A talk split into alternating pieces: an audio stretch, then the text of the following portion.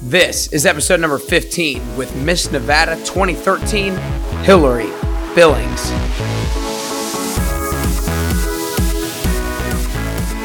Hey everyone, and welcome back to Nick Carrier's Best You podcast. On today's episode, I bring you a girl who was hit by a faulty firework, but then used that situation for it to be one of the best things that could have ever happened to her. Hillary is one of the most adventurous people I've ever met. After finishing number one in her class at UNLV, she wasn't accepted into any graduate programs. She had this plan for her life, and then everything changed, which I feel like everyone can relate to on some level. Getting uncomfortable is what Hillary has done time and time again. She went to Fiji to spend time with a native tribe, and you won't want to miss that story. And she's continued to voluntarily submit herself into uncomfortable scenarios to allow herself to overcome fears and to become a stronger version of herself. While you're listening, take a screenshot of this episode and tag me and Hillary on Instagram to let us know that you're listening. You can find more about Hillary and her upcoming work at HillaryBillings.com. Now, before we get into the episode, I want to ask you guys if you made any fitness goals for 2019. If so, how are they going? Are you on the right path? Is there someone who's holding you accountable? My one on one fitness coaching is something that I'm extremely passionate about. I help provide my clients the tools to help them achieve their own personal fitness goals with whatever equipment or the lack thereof that they have at their disposal. If you're interested in learning about the coaching and investing in your health and fitness journey, you can go to my website, nickcarrier.com, to learn more, or just feel free to message me on Instagram and we can set up a call. I hope you guys enjoyed this episode. If so, go ahead and rate and review this podcast. Because when you rate and review the show, it can move up the ranks, which means more and more people get access to these tools, tips, and inspiration. But for now, it's time. It's time to work on being our best self today with Miss Nevada 2013, Hillary Billings. All right, what's up, everybody? Welcome back to Nick Carrier's Best You podcast. I'm super stoked about today's interview. I got this amazing woman next to me, Hillary Billings, um, and she's going to provide you guys with some awesome value today. We got a lot of stuff to talk about, um, and I want to kind of introduce you to everybody, um, kind of telling you a little bit about your past. You know, you're Miss Nevada back in 2013. Um, you're a published journalist in USA Today, Huffington Post, and, and many others. You're an on-air personality. Um, you used to work for E News, a bunch of all these different things. I don't even know how you keep your life straight, um, but obviously you're you're super successful. But um, we were actually talking about it just just before off camera. Um, but what I want to kind of start with is your story back after graduating college because I think it's it's super fascinating that you went to UNLV. You know, you're yeah. from Las Vegas Ooh. and you graduated number one in, the, in your class with yeah. 398. Only A minus was world history. Yeah. you remembered that? I, I did. I did. Um, I hated world history, so I think it resonated with me. Um, and you did all these different things in college, and and you know when you're graduating, you probably seemed like you're going to go off and and do these amazing things, and you applied to these graduate schools and nothing none no uh, graduate schools accepted you so i want to kind of pick up there with your story and kind of what that was like getting rejected from the graduate schools and where you went from there yeah it was a soul crushing experience at mm-hmm. the time because i was i was so determined and so convinced that I would be going on and getting my PhD in clinical psychology. So at the time, uh, studying at UNLV, I got my degree in psychology, focused on body image, eating disorders, and body dissatisfaction. I just thought it was such an interesting field. And uh, I, I slowly started getting these rejection letters back from every single school I applied to. And one of them was actually addressed to a different student and they just crossed out their name and written mine in and they'd also misspelled my name. Oh my gosh. So you want to talk about like double the uh, the feeling of rejection there. I wasn't even worthy of my own rejection letter. They had to recycle the paper. So, you know, after you spend so much time focused on one path and, and being told that if you do these things, you will be successful, to not have that pan out, I didn't know what to do next. And suddenly my life was in shambles. So I, uh, I decided to do what any you know normal graduate student or someone that has recently graduated would do and i took off to nicaragua and uh, started a travel blog. So i think i just watched julie and julia and i'm like well this seems like as good an idea as any and right. we'll just have this be a, a long form case study as to what happens when your life falls apart. And i had booked this trip to nicaragua uh, right before i graduated thinking it would be like my last hurrah and then it really turned out to be a, a place where I, I, went to hide out from the world. And it was the best possible experience that I could have had because, I mean, I was totally wallowing in my own self pity, but I was forced to be on this retreat with all these incredible women. And it was the first time in probably in my adult life where I wasn't in direct competition with everybody that I was around. And, and that was a unique experience. And it was also my first time recognizing that by being around other people of different skill sets, like when our powers united, kind of like Captain Planet, yeah. um, we could achieve amazing things. I didn't have to be everything to yeah. everybody. Did that take you a while to kind of like switch that mindset from like trying to compete with everybody to just being like, wait a second, that's not how we're supposed to go about this? Yeah. I mean, even still in the moment, like I could feel my competitive nature and spirit getting in the way of right. I got to be the first one to paddle out and I got to get the most waves and you know I got to be the first and last out and and you know I have to have the most fun and the most adventure and it's just like I turned everything into a freaking competition and like what an exhausting mindset to be in um, yeah it was and, and even like hearing about these other women and their and their life experiences and why they were there it it was wonderful because I was the youngest on the trip. So I had the uh, the extreme pleasure of getting to learn from their wisdom and their life experience, and have them all be incredibly compassionate and understanding that this was you know one of the first times in my life where I'd faced a major major rejection, um, and it was it was a beautiful moment. You know, I one of my cabana mates, her name was Tale Jones, and uh, she was Fijian. We were sitting on the beach one day, and she's like, "Well, what would you want to do with your life?" Like, you know, now that graduate school is not on the table like will you apply again and what's happening and i was so crushed i'm like i don't know if i can go back and do this again but i love what's happening here like i love this adventure i love traveling i love meeting people and having these conversations uh, i wonder if i could do more of that and she's like well just do that for a living I looked at her. I'm like, that's not a job. No mm-hmm. one's gonna pay me to travel the world and like meet people right. and have adventures. And uh, and shortly thereafter, uh, she was killed in a car accident in Jamaica, like the week mm. after we left the retreat.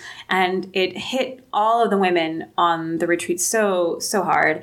And our friends at home didn't quite understand. And I think it's one of those situations when you are with a group of people in an unfamiliar environment doing something that's incredibly uncomfortable, you bond very quickly. And I, I took it really hard, and I ended up finding her brother uh, on Facebook, I think it was, and sent him photos of her and stories and thanked him for sacrificing time with her. And it was through this that I learned, you know, maybe six months later, I, I time I was still doing some traveling and, and blogging and writing about what was going on in my life. And uh, he reached back out to me right around the new year to thank me, but also to let me know that he's like, I don't know if she told you, but we're one of the chiefly families here in Fiji. There's three of them, and they divide up uh, the Fijian islands as far as like areas that they reign over. And we're part of the Firewalker clan, uh, which claim to be the originators of the process of walking on hot coals. And we'd love to have you out uh, and to meet the family. Like, I would have said no thanks.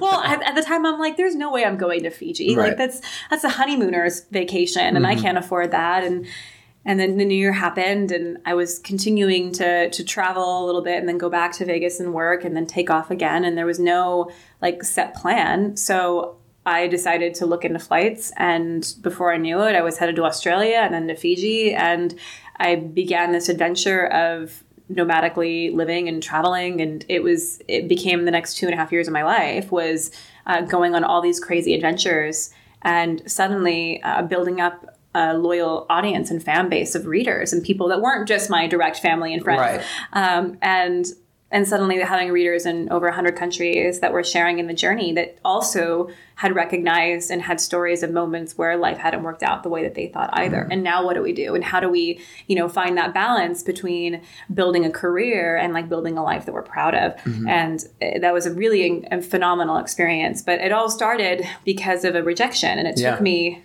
a couple years to see the pattern of you know some of the most divine moments of my life have been based around something that went horribly wrong right. and then just finding a way to embrace that adversity and overcome that resilience and and build that resiliency within myself uh, has proven to be an incredible resource. Mm-hmm. Well, so what do you think? Let's go back or let's go to I guess we'll start Nicaragua. Nicaragua. What do you think yeah. is the biggest lesson that you learned going down there with all those women?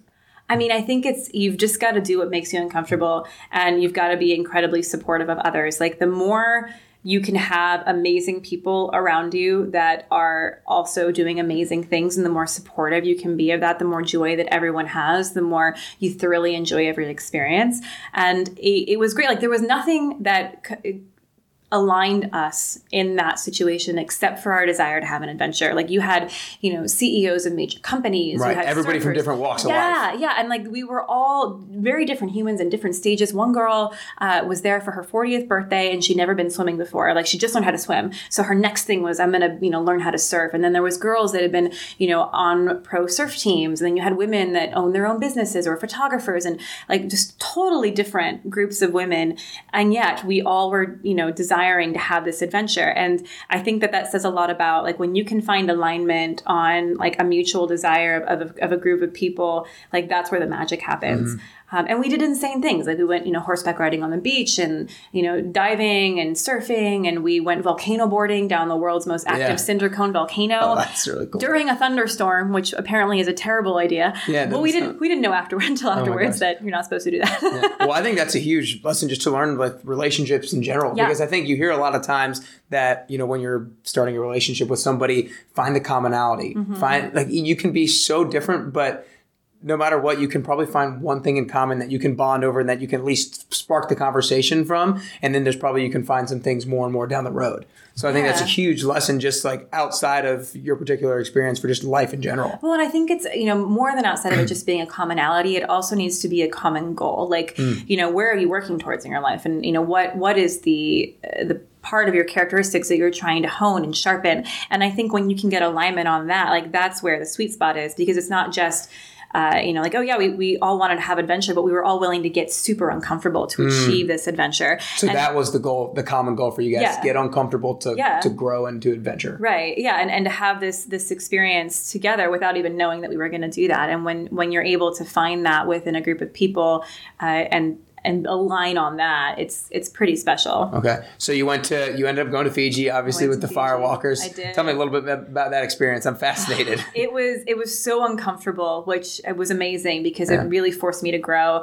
Um, you know, it, it was hard because of the circumstances, mm-hmm. right? Like there was a lot of expectation when I arrived. I felt you were there for about a month, right? About a month, yeah. Okay as to uh, what I could offer them in, in, the ways of memories of of Tale and her life, and it was it was heartbreaking because obviously they missed her, and she had a lot of extended family, and right away.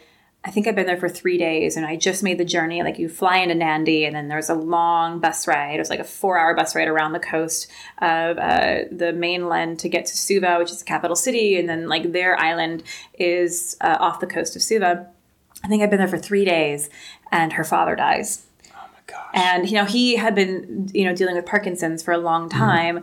Mm-hmm. Um, but you know the the firewalkers and Fijians in general are super um, mystical and be- have a lot of mysticism surrounding their culture. And so anytime you go into a new village, you have to bring gifts to the elders, and the elders then bless you and ask all of the ancestors and spirits that are around to protect you on their journey and keep you from witchcraft and voodoo and hexes. And so there's all these layers of additional faith based uh, beliefs that you you have to sift through on top of like women in some regards uh, not being considered as high as men and like and that's based upon also like which family you fall into and like where you are within that lineage. And so like Tale had a really strong lineage and her her niece was had a really strong lineage and her mother was uh, from the firewalkers uh, but other women within the tribe wouldn't hold that same type of clout. So like learning all of this as well as the language and the customs and you know certain rules that couldn't have my hair back, couldn't wear hats. You know, mm-hmm. women had to wear skirts, uh, long skirts, and I wasn't allowed to be escorted. Uh, anywhere, but I had to always have an escort uh, until like these blessings happened, and uh, and then specific things had to happen within the ceremony. So all of this, I'm just like getting the basic foundation as yeah. to like this is what life is like in Fiji, and feeling really good about it. And uh, and then he dies, and I remember being terrified that they were going to think that I was some sort of harbinger of death, having mm. met their daughter oh shortly before she died, and now having met the father shortly before he died. And I was sitting there, and I had like an instant cup of coffee in my hands, and like my hands were shaking and I didn't know if they were going to kick me out or put a hex on me or tell me to leave. And like that was going to be the end of my trip.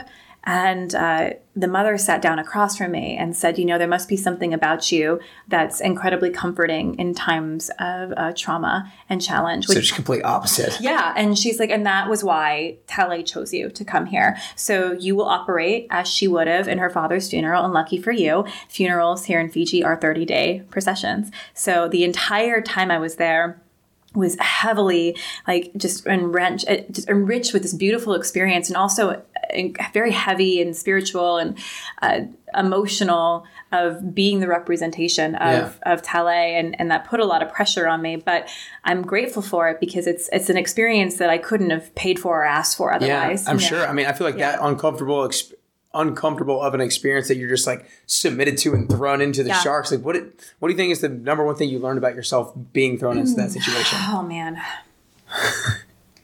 Well one you know that whole experience taught me that i'm i'm capable of a lot more than i thought that i was and can handle a lot more.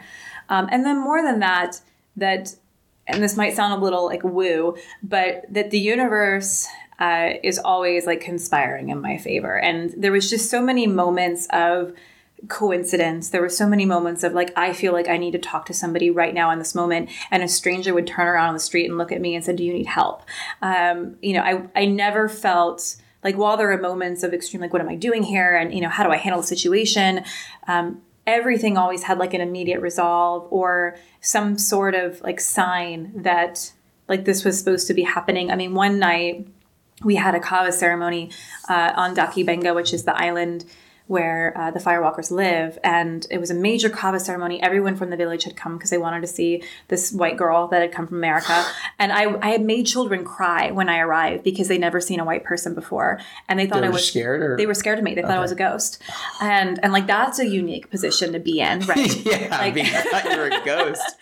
Oh my um, gosh! And and the school teachers ended up coming to uh, to the ceremony, which I was told later was a very rare thing because school started so early. They never came to kava ceremonies, but they too wanted to meet this American. So I sat next to uh, some of the school teachers, and one of them and I had this long conversation about like the differences between getting education on the island versus the mainland. And he told me the stories like, well, you know, I used to teach on the mainland and you know we have to give tests every quarter. And we have a copy machine here on uh, the island and everything's generated or powered that turns off at 9 o'clock on the dot right? 9 o'clock 10 o'clock powers off doesn't matter what you're doing. Um, but in order to type up and print the tests, I have to take the boat into Suva. It's a three and a half hour boat ride there, a three and a half hour boat ride back, like in an open, like canoe style boat, right. no no sun protection, no nothing. And then he will go to an internet cafe and type up his test, print it off, and then bring it back and make copies. And the boat rides, I want to say, are like thirteen dollars each way, but the average minimum wage in Fiji is twenty five cents an hour. So they mm-hmm. save for their entire like semester or their quarters and then they they take their day off and they go and they do this test i mean it's it's insane the amount of effort that goes into printing off a test for students yeah. when you think about and, and i just became so like passionate about wanting to help them and, and he asked me to come the next day to to speak at the school, which was like no pressure, first American they've ever met. Like I'm just a representation of every human right. that lives in North America but going to the school and, and you know all the kids learn you know four part harmonies by the time they're 10 years old. Like it's insane. And beautiful wow. singers um, and they all sing for me but the school books that are like stacked in the corner are you know 20 years old 10 20 years old so I came back to the house and I was like super motivated. I'm like, I got to do something. And like, what are we going to do? And okay, like we could get computers, we could get printers, but then we need to have some sort. We need then we need internet, and then we need generators, and then okay, how are we going to get all this here? And I'm like logistically trying to figure it out. And uh, Tale's mother is just laughing. I'm like, what? What's the deal? And she's like, it's fascinating because you know when Tale was coming back from her trip from meeting you and then going to Jamaica, uh, her next stop was to come to the school, and wow. she was going to be working at the school for the next year. And That's got to be cool. Yeah, I mean, it was it was a, a, nice alignment moment, and I'm still very much dedicated to. I I am insisted that in my lifetime I will find a solution for these school children, and and find a way to get them the resources that they need. So it's it's been an incredible journey, and yeah, that whole way through.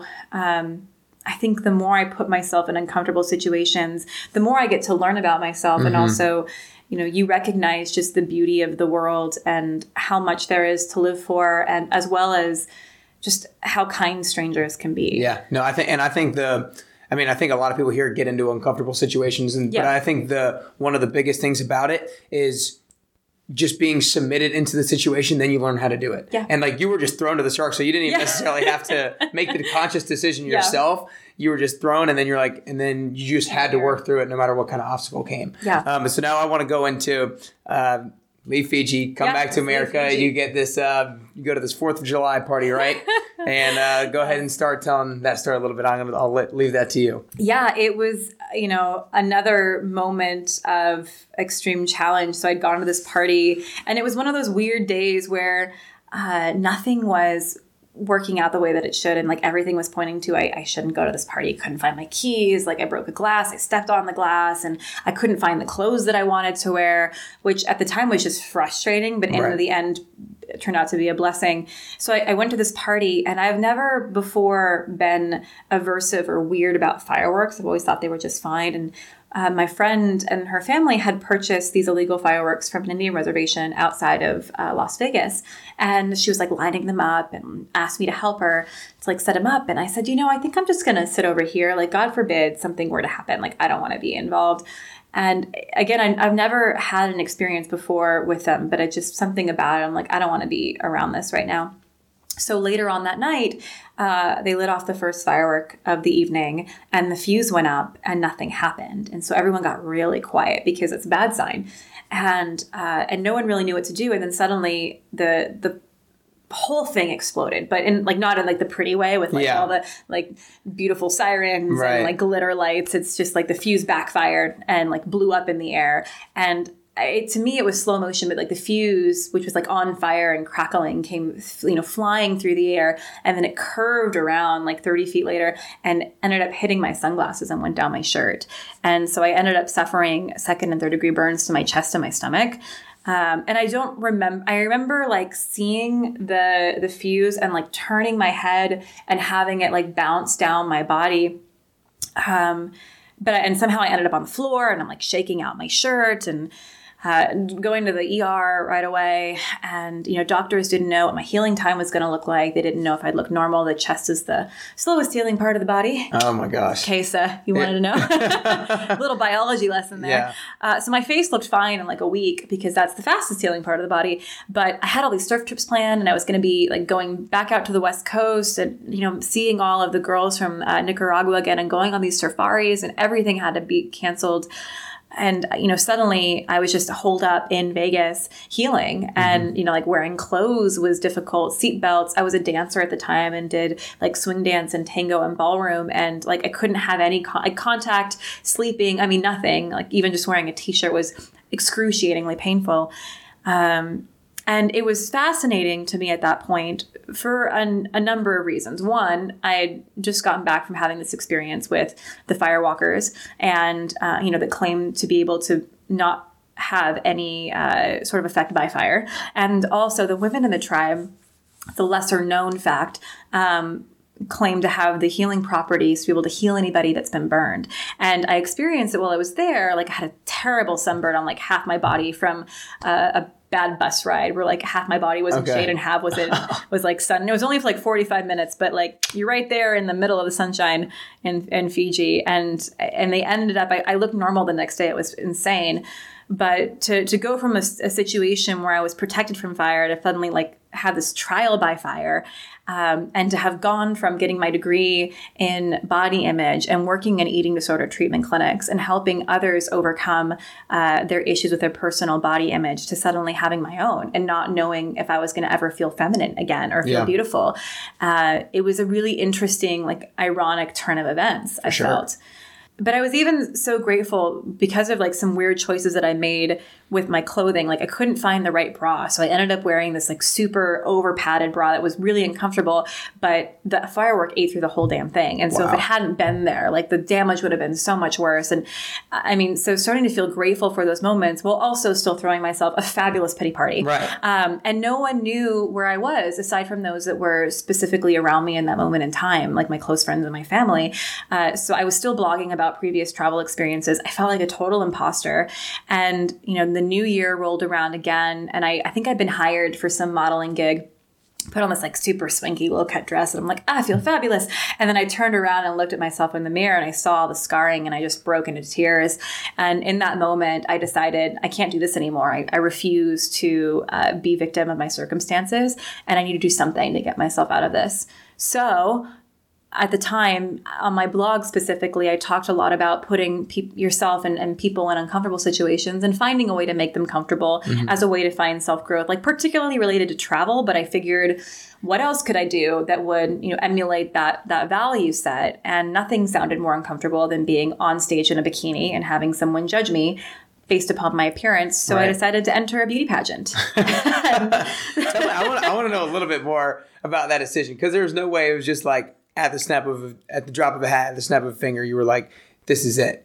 Like, tell me more about that thought process of like, obviously, you want to submit yourself into an uncomfortable situation, but tell yeah. me a little bit more about the mindset about doing that. So uh, the the funny thing is, right before I left for Fiji, I had been working on a movie set, and I met this really incredible woman who was a former uh, Miss Nevada, United States or USA and uh, America title holder, and so she was she was double the Miss Nevada, and she was really emphatic at that time. She's like, oh, "I need to get you into pageantry, and you'd be so great," and I laughed at her and I'm like, there's no way. Like, I'm yeah. smart. I'm sorry. I have ambitions and like real goals. And I had such a terrible, my own story. on, yeah, on pageantry and women that competed. And, and she and I became fast friends over the next couple months. And as I got to know her more and see how intelligent she was and how funny she was and how ambitious she was, uh, you know, my opinion on pageantry started to change. And like, clearly she'd found a lot of value in it so my exposure had started like right before these like life-changing perspective changing experiences.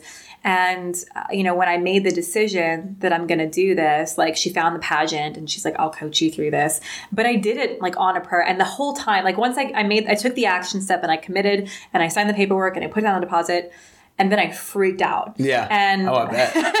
but you did it. I did it. And it was, I mean, every night I was having these terrible nightmares of like being on stage naked and like tripping over like random cords and like, you know, going to do the bikini preliminary. I don't have a bikini on. And oh my gosh. It, it was it was terrifying. And then I didn't I didn't enjoy anything about the preparation process. Like everything was a burden to me. Um, and I and that was my own like choice. Looking back on it now, like I had chosen to have this like rough experience to get there. But when I finally showed up to compete, that's when I think everything really set into motion of, oh, this is actually a wonderful thing because I started to meet the other girls and their stories were inspiring. Like I thought I was the only one that was mm-hmm. there to better myself, right? right? And then you meet women that were previously homeless. And so they were there to advocate on behalf of other homeless youth. Or they had a brother who was addicted to drugs and they wanted to work with youth that had addictions. Or, you know, they were part of Brothers, Big Brothers, Big Sisters. I mean, every single girl that was competing had a reason. Mm-hmm. And, you know, yeah, I, I'd say that you know, when you think of like large scale pageantry, there's going to be somebody that matches that pageantry stereotype. Much like, you know, on a team of football players, there's going to be some guy that matches that jock stereotype, right? right? But overall, like I was so inspired and so impressed by the, the caliber of women and why they were there and why they were doing what they were doing that it reminded me of why I was there. Yeah. And and that was beautiful. And then being able to communicate that to judges and, you know, say, look, this is my plan for the year and here's what I want to do and here's why I want to leverage this. And I want to be able to show other burn survivors that you don't have to be flawless to feel beautiful. And, you know, work with the Burn Foundation, work with the Burn Institute, Camp Beyond the Scars. And I'm when they announced my name, I thought it was a mistake because I, w- I was convinced I'd bombed my onstage question. Uh, and it turned out to be a wonderful, incredible experience. And my first runner up that year to this day is still one of my closest friends. Oh, wow. That's yeah. cool. What was the hardest part during that whole the whole competition part after after having actually submitted yourself in? Uh, you know, as far as preparing for it, or no, as, as far as the actual competing part of it.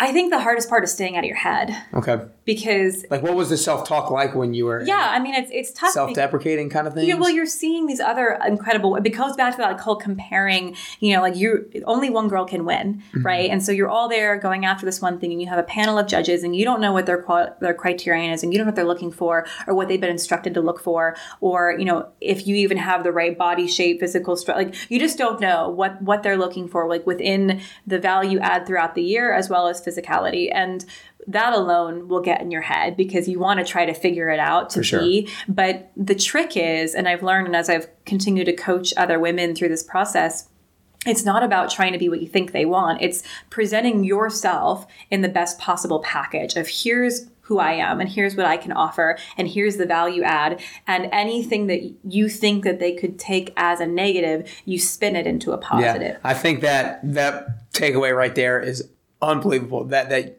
like don't try to be yeah. what you think they want you to be. Be yourself because I think that especially in our world today with social media and with have so much content in our Yeah. faces of all these great people and all the great things that we're doing, we think that we need to do exactly what that person's doing or look exactly that way or be exactly Right. that way. When it's like, no, like being the best version of yourself is just like being 100% you, truly you, and just trying to upgrade that person every single day. Yeah, and I think the upgrade point is incredibly valuable because I think oftentimes, you know, you hear someone say like, "Oh, just be yourself," and like you hear it so much it becomes a cliche, and and, and the value of that gets lost. Of like, mm-hmm. "Oh, great, like I'm being myself, and no one likes me." So clearly, it's like no, it's like it's it's not only it's being the best version of yourself, and it's portraying the best version of yourself and communicating why that best version of yourself has a strong value add. Like if if you can magnify your uniqueness and then you can showcase and communicate to others how that magnification of your uniqueness will benefit whatever it is you're going for whether it's for a pageant title for a job interview.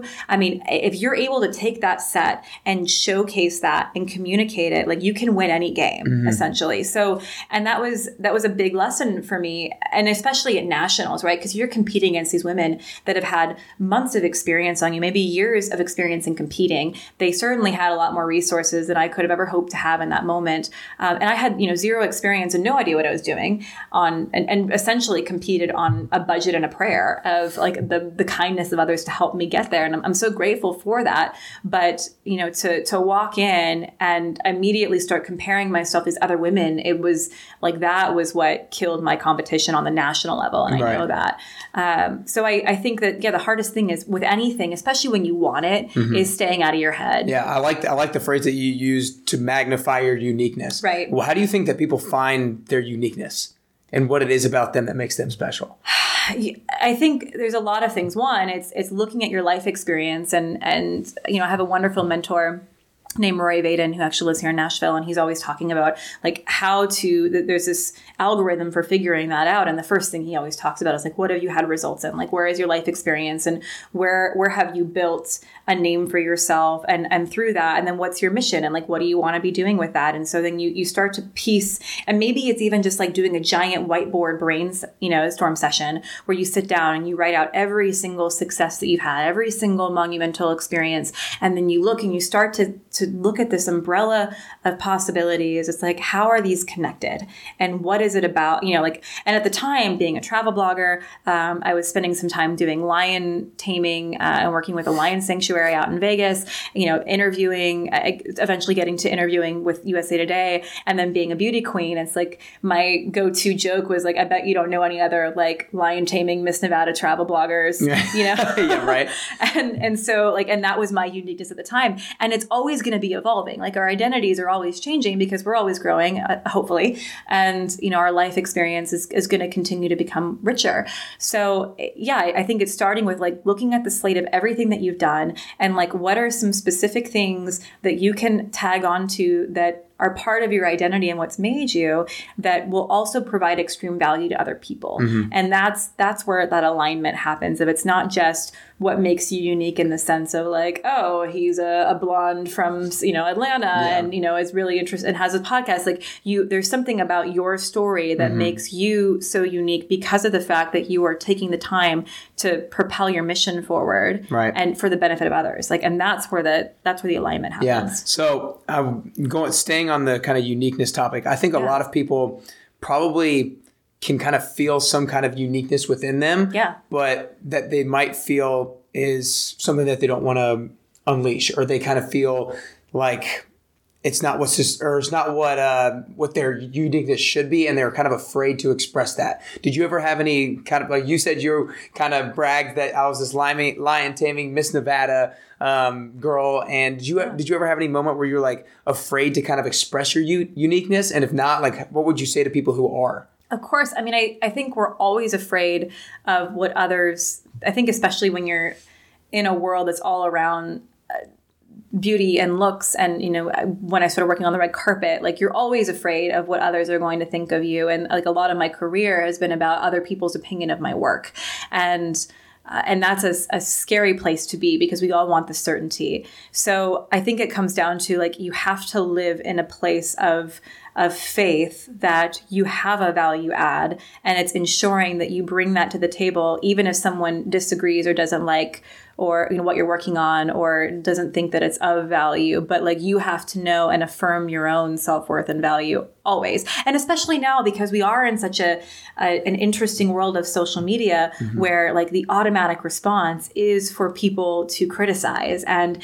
and to demean and dehumanize especially um, if someone's having any sort of success in it and it's like oh well it's just a youtube video or this person's just doing that and right. like they'll add in that word just to like make it less of a success. Um, yeah, I and I I'd say like you start with finding uniqueness, and it's got to be something that you're really passionate about and that you want to like make your life around, and you just continue to grow. And then also the good news is is that once you start magnifying that uniqueness. Uh, and putting yourself out there, it can be incredibly scary, but it also starts like sending out these vibes to other people in the mm-hmm. world. And yes, like you, you're probably going to lose some friends in that process because not everyone is meant to be in your life while you're growing but it's also going to attract the right tribe of people that yeah. think that's really cool that want to help you that are also doing similarly unique things right and and that is also where a great alignment happens because you you start to recognize instead of trying to please the people that are in your proximity and you know keep yourself small and to please them and make them happy about what they're not doing in their lives. And by putting yourself out there it's going to be a lonelier road. But in the end you're going to have so much more energy and satisfaction and fulfillment because you're connecting with the right people. Gotcha. No i, I think that's did, I, awesome. did I answer I know, the question? I, I, think i just went on like a total tangent. No no 100% um, you just you just expanded on it but i do yeah. i want to go back to the the part where you said I think you got to have faith and you got to um, reaffirm to yourself that yeah. uniqueness is of value to other people. How do you think you do have faith and how do you think you like what's a practice of reaffirming to yourself that you are a person of value and your your uniqueness is of value?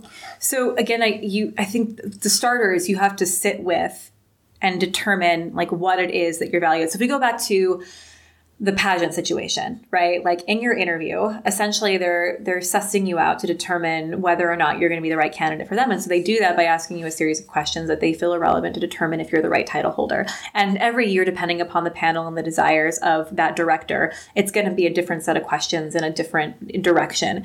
And um, you know, I think one of the concerns that came up was, well, you've never competed before and you never had a title. And, you know, should that be a concern for us that you've never done this before? And so the spin is no, the value add is that I am new blood and I have access to a range of women who also have never competed in pageants before. And like you're going to be able to grow and expand your business by being able to showcase that you, one, have crowned a girl that's never won or competed before in her life. And that is possible versus it being a game of politics. And two, can now speak to on behalf of your organization what a great program this is to women that probably wouldn't have considered it prior.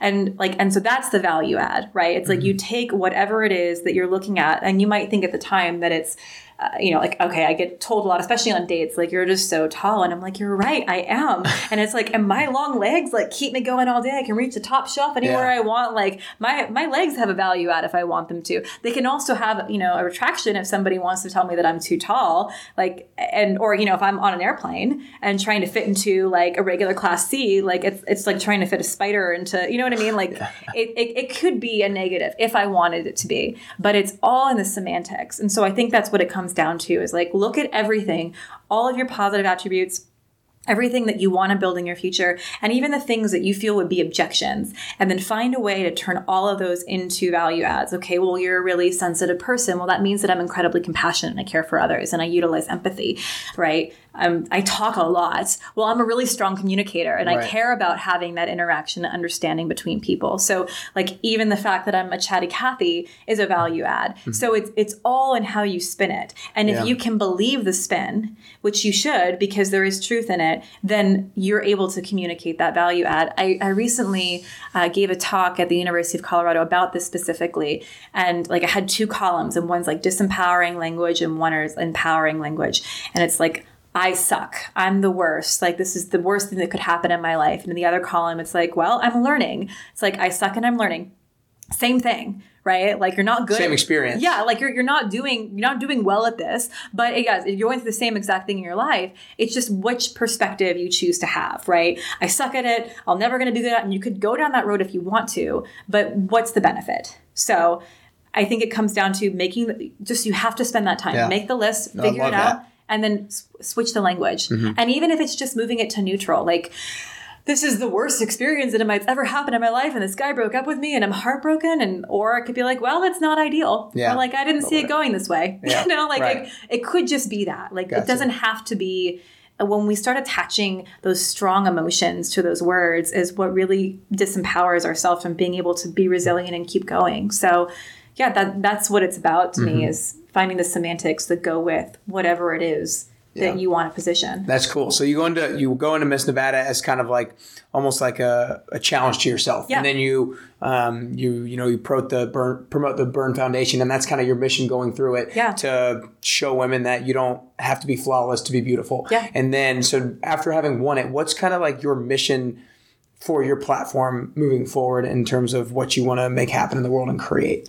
So, you know, right after I won, like we hit the ground running and working with the Burn Institute, and I went out to Camp Beyond the Scars to serve as a, a summer camp uh, ambassador for the children that are burn survivors.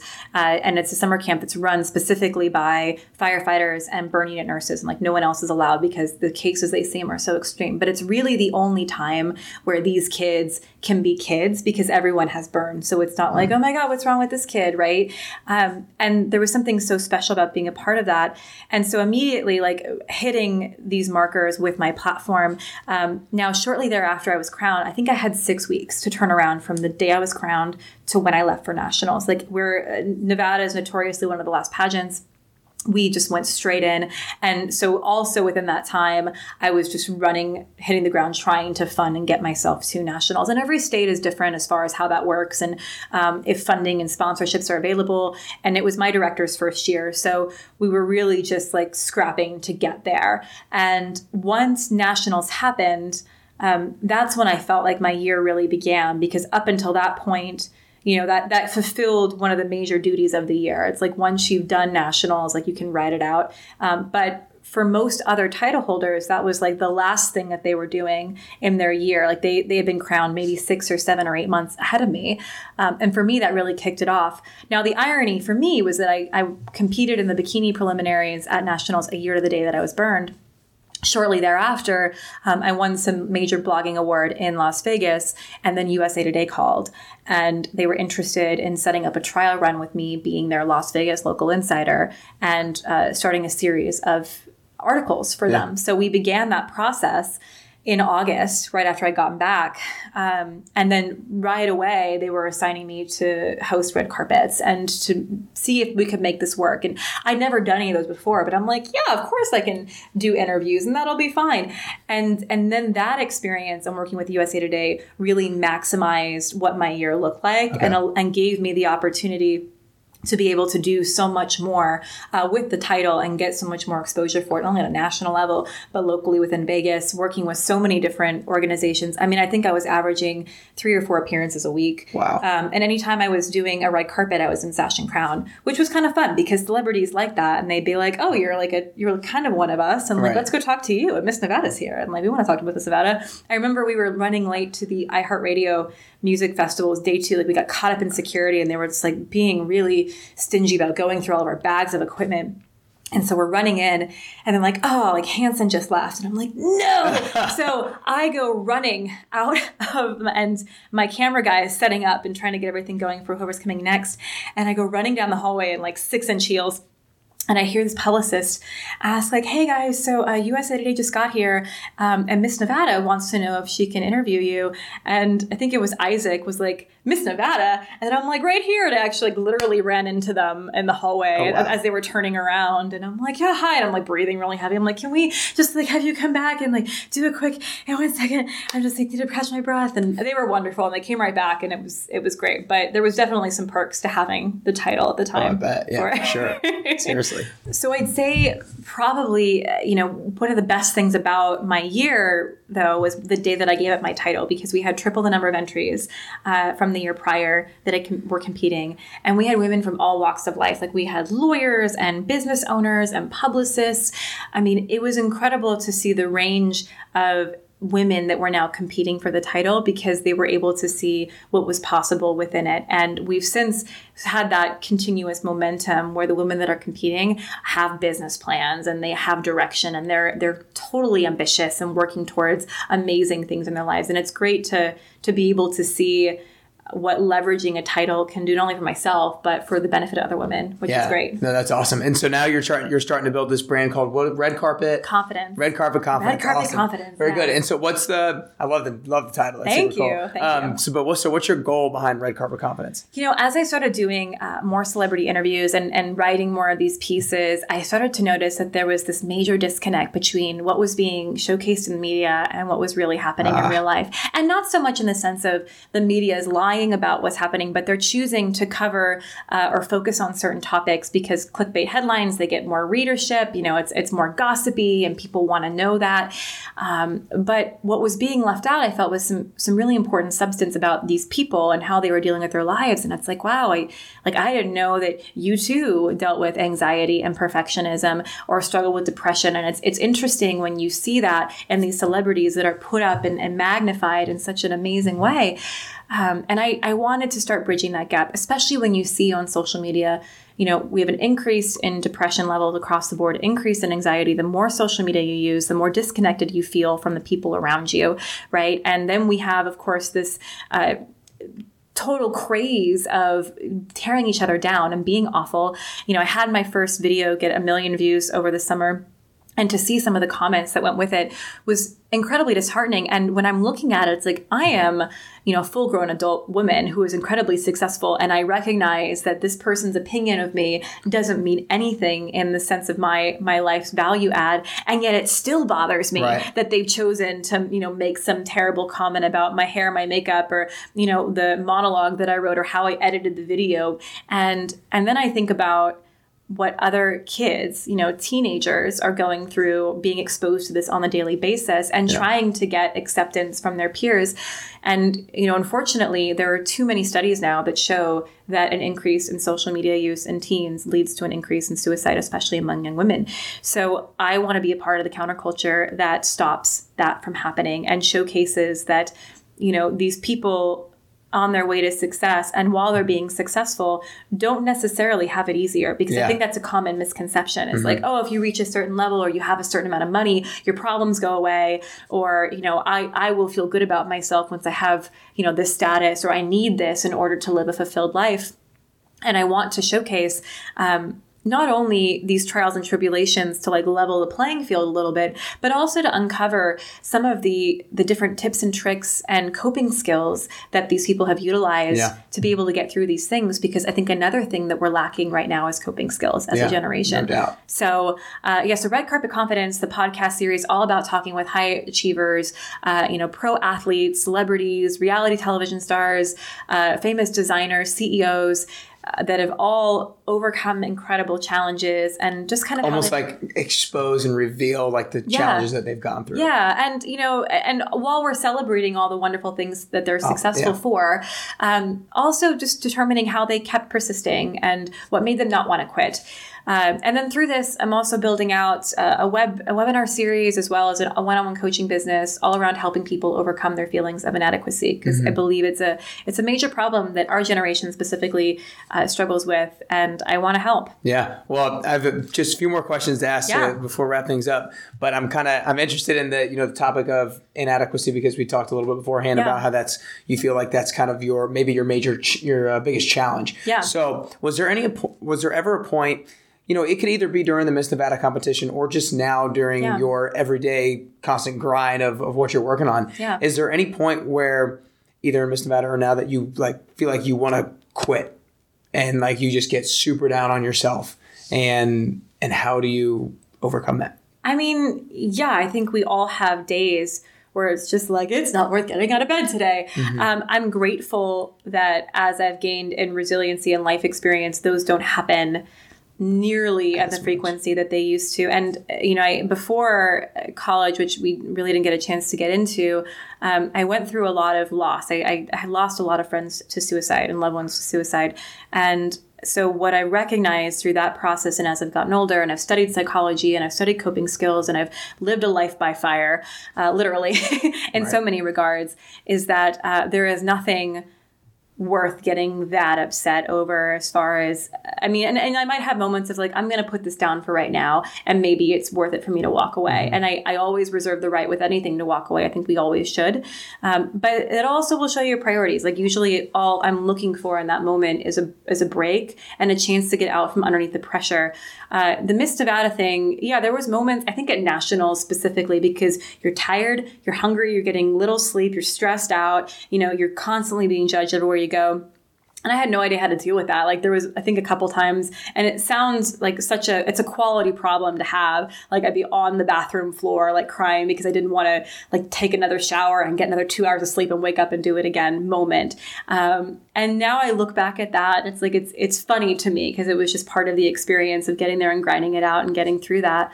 Um, but you know, we were talking before I came on the show about my recent experience at the Tony Robbins Date with Destiny event, and I think that entire experience has shifted how I look at those like I can't go on, I'm going to quit moments. Because the reality is is if your needs are being met and your values are in alignment and you make the rules easy for your game to be winnable, then life becomes about just having progress. And if you're able to make the game winnable so you can feel love, you can feel joy, you can feel fulfillment without it being attached to achievement, which I think was my major mistake growing up, um, is I always attached my identity to achieving.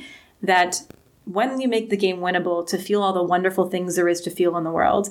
Um, and then you can just focus on the achievement as part of the growth and life process. And then it becomes exciting and there isn't as much pressure. And I, at first, I, had this misnomer that if I didn't put all this pressure on me and I didn't attach all these extreme consequences to my achievement, then I wouldn't achieve. And now I'm recognizing that's just a bunch of BS that I've told myself uh, to keep me from having to really pick apart these these structures, these mental structures that I put into place. So the beautiful thing about helping others with overcoming inadequacy and, and their adversities and building coping skills is my life has been a study of that. Yeah. And I, I oh can speak yeah. from, you know, first hand experience. Right. And it's funny because I don't think a lot of people would believe that a Miss Nevada or a red carpet host would struggle with inadequacy or, you know, that celebrities that I'm dealing with and talking to are struggling with inadequacy and those feelings of needing to constantly achieve and move forward and push forward to, to stay relevant. Gotcha. Gotcha. So I always ask the um, same last two questions, everybody. Okay. So the second to last one is I always throw out the age number. So how oh. so how uh, how old are you right now? If you Do don't I have to answer? I just turned 30. Okay. Turned 30. Awesome. Yeah. Awesome. Well, happy belated birthday. Thank um, you. So you just turned 30. Yeah. And obviously you're, you know, doing this red carpet confidence. You yeah. do a million different things. You have all these goals, things you want to do, things you want to create, webinars you want to do. Yeah. Um, put yourself 10 years down the road. Sorry, at 40 years old. 40 years um, old. What does 40 okay. year old Hilary Billings done? What is she doing? Um, what has she accomplished? Oh, I, I, I love this game. And I also, it's, it's funny because having spent so much of my life building out these like five and 10 year plans and, and knowing how life works now and that it's always a beeline and never a straight line, um, I love to amuse and think about where I will be, but I also know it's probably going to be way off the mark. But what I do know, and I'm very confident is for certain, is that where I will be in 40 years uh, is incredibly successful because my life will be full of joy and full of happiness. And I will be making a massive impact helping those around me, uh, not only overcoming confidence, but pursuing the goals that they want in their life, uh, you know, continuing to be a storyteller. Um, hopefully, there's a book involved in a, in a television series, and you know, I, I I want red carpet confidence to really take off and have this ability to provide information in a community around the world. Um, and I know that regardless of what the end result looks like, there will be fulfillment and growth and constant adventure and meeting amazing people and surrounding myself with an incredible tribe and being that tribe for other people and helping to connect them because that's what life is all about. So, um, and we're gonna look good doing it. Yeah, there you go, there you go. No, I like I like your answer, and I'm a huge believer in that. It's not an A line; it's a B line. Yeah. Um, but I always I always like asking that question because I while you make a plan and, and life changes and Yeah. it's, not going to be what you necessarily thought it was going to be. Yeah. I do feel like there's you've got to have some sort of direction and obviously you do with the, kind of your mission and everything like that. Well, before There's I a whole vision, there's vision boards and all all mission statements. I mean, it's it's Yep. pretty detailed out. Yeah, Very it's going to be amazing. Gotcha. awesome. Awesome. Well, I want to acknowledge you for a second for taking hold of these negative situations Thank that you. you've gone through. Um, you know, even we, we didn't get into it, but your losses from Mm-hmm. before college, then you go to college, you do great, don't get into graduate school, and then you take hold of that situation and you and you learn from your situations in Nicaragua, Nicaragua you go to Fiji and then you have this terrible situation with the firework and then you have the the courage to get uncomfortable. And I don't like, I feel like very, very, very few people would have the courage to be able to do something like that, to get that uncomfortable and submit themselves to a situation. So I really want to acknowledge you for how strong of a woman that you were to be able to do that and to be able to try to spread that message to other, other people to allow them to do the same for themselves. Thank so I think that's great. And thank you for what you're doing. This is amazing. well, thanks. I appreciate yeah, it. go Um, team. awesome. So we're, you're starting um, Red Carpet Confidence. Tell people a little bit where they can find you on social media, how we can support you moving forward, and all the things that you're working on. Absolutely. You can find me on all the socials, Hilary Billings. That's H I L A R Y, Billings, like Billings, Montana, uh, HilaryBillings.com, RedCarpetConfidence.com. Uh, you can find me on Facebook, Instagram. I also have a ton of funny, humorous videos you can check out on Facebook if that interests you. and uh, all the information for the podcast will be on my website. You can subscribe there uh, and also for email updates or if you're interested in the confidence webinars or one on one coaching. Yeah. So when's, what's the first thing that's going to come out confidence wise? And podcasts or the webinars or, or what? What, what should people be on the lookout for? Yeah, I mean, it's going to be a combination. So we're going to start with I, Around I'm the a- same time? Yeah, I'm going to Okay. be putting out a bunch of free content um, initially to get the ball rolling, as well as uh, you know, we're building up the the interviews right now and getting all that situated. So when we launch uh, season one of the Red Carpet Confidence interviews, will be live, as well as the blog and uh, videos that you can uh, subscribe to to receive, and then webinars will be up next, as well as the one-on-one coaching. Very So good. It's all we're just All very exciting yeah, stuff. that's awesome. Taking you got to be pumped. I am. um, well, cool. Last question that I always ask everybody is, you know, we've already kind of already touched on it a little bit, but we're all on. I think we're all on the constant journey of life, and that journey looks different for every single person. But I think we're all trying to become the best version of ourselves. We're always Yes. trying to be a little bit better today than we were yesterday.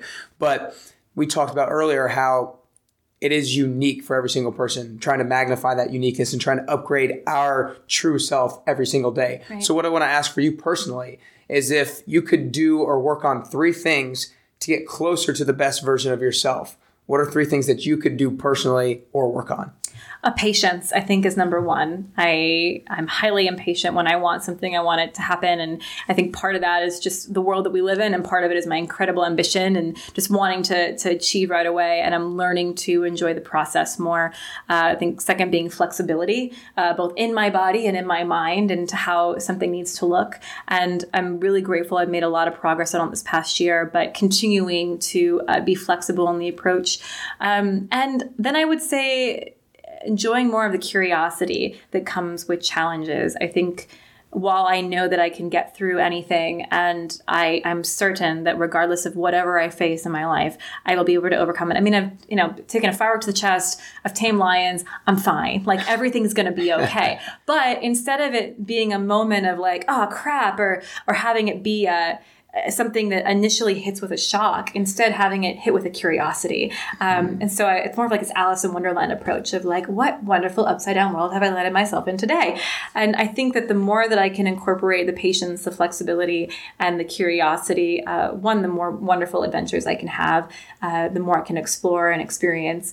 And at the end of the day, it's going to be an incredible tale. I really like the curios- curiosity one because I think that the most popular motivational inspirational thing to a negative situation is just like, you know flip it to a positive or like just get over it and overcome it but i think it, it's more realistic for people to hear be curious about it and be like why did that happen and, and like maybe what can i can do moving forward Yeah, I think if you start looking at your life as like one giant science experiment, and it's like, okay, well, I had this hypothesis and that didn't work out. So, what could be the new hypothesis? Or given the information that we've now received, you're showing off your nerd yeah, yeah, I, I'm showing off my nerd. Yes, but I, I, think there's something to be said about like it. One, it takes the pressure off, like needing to succeed or get it right the first time. And when you think about how much of life, as one happened by accident, and these incredible things that happen from like vaccinations and discoveries, and I mean, so much of it has either been not on purpose or because they were going after something else but they had the the foresight to take a moment and look at what was happening over here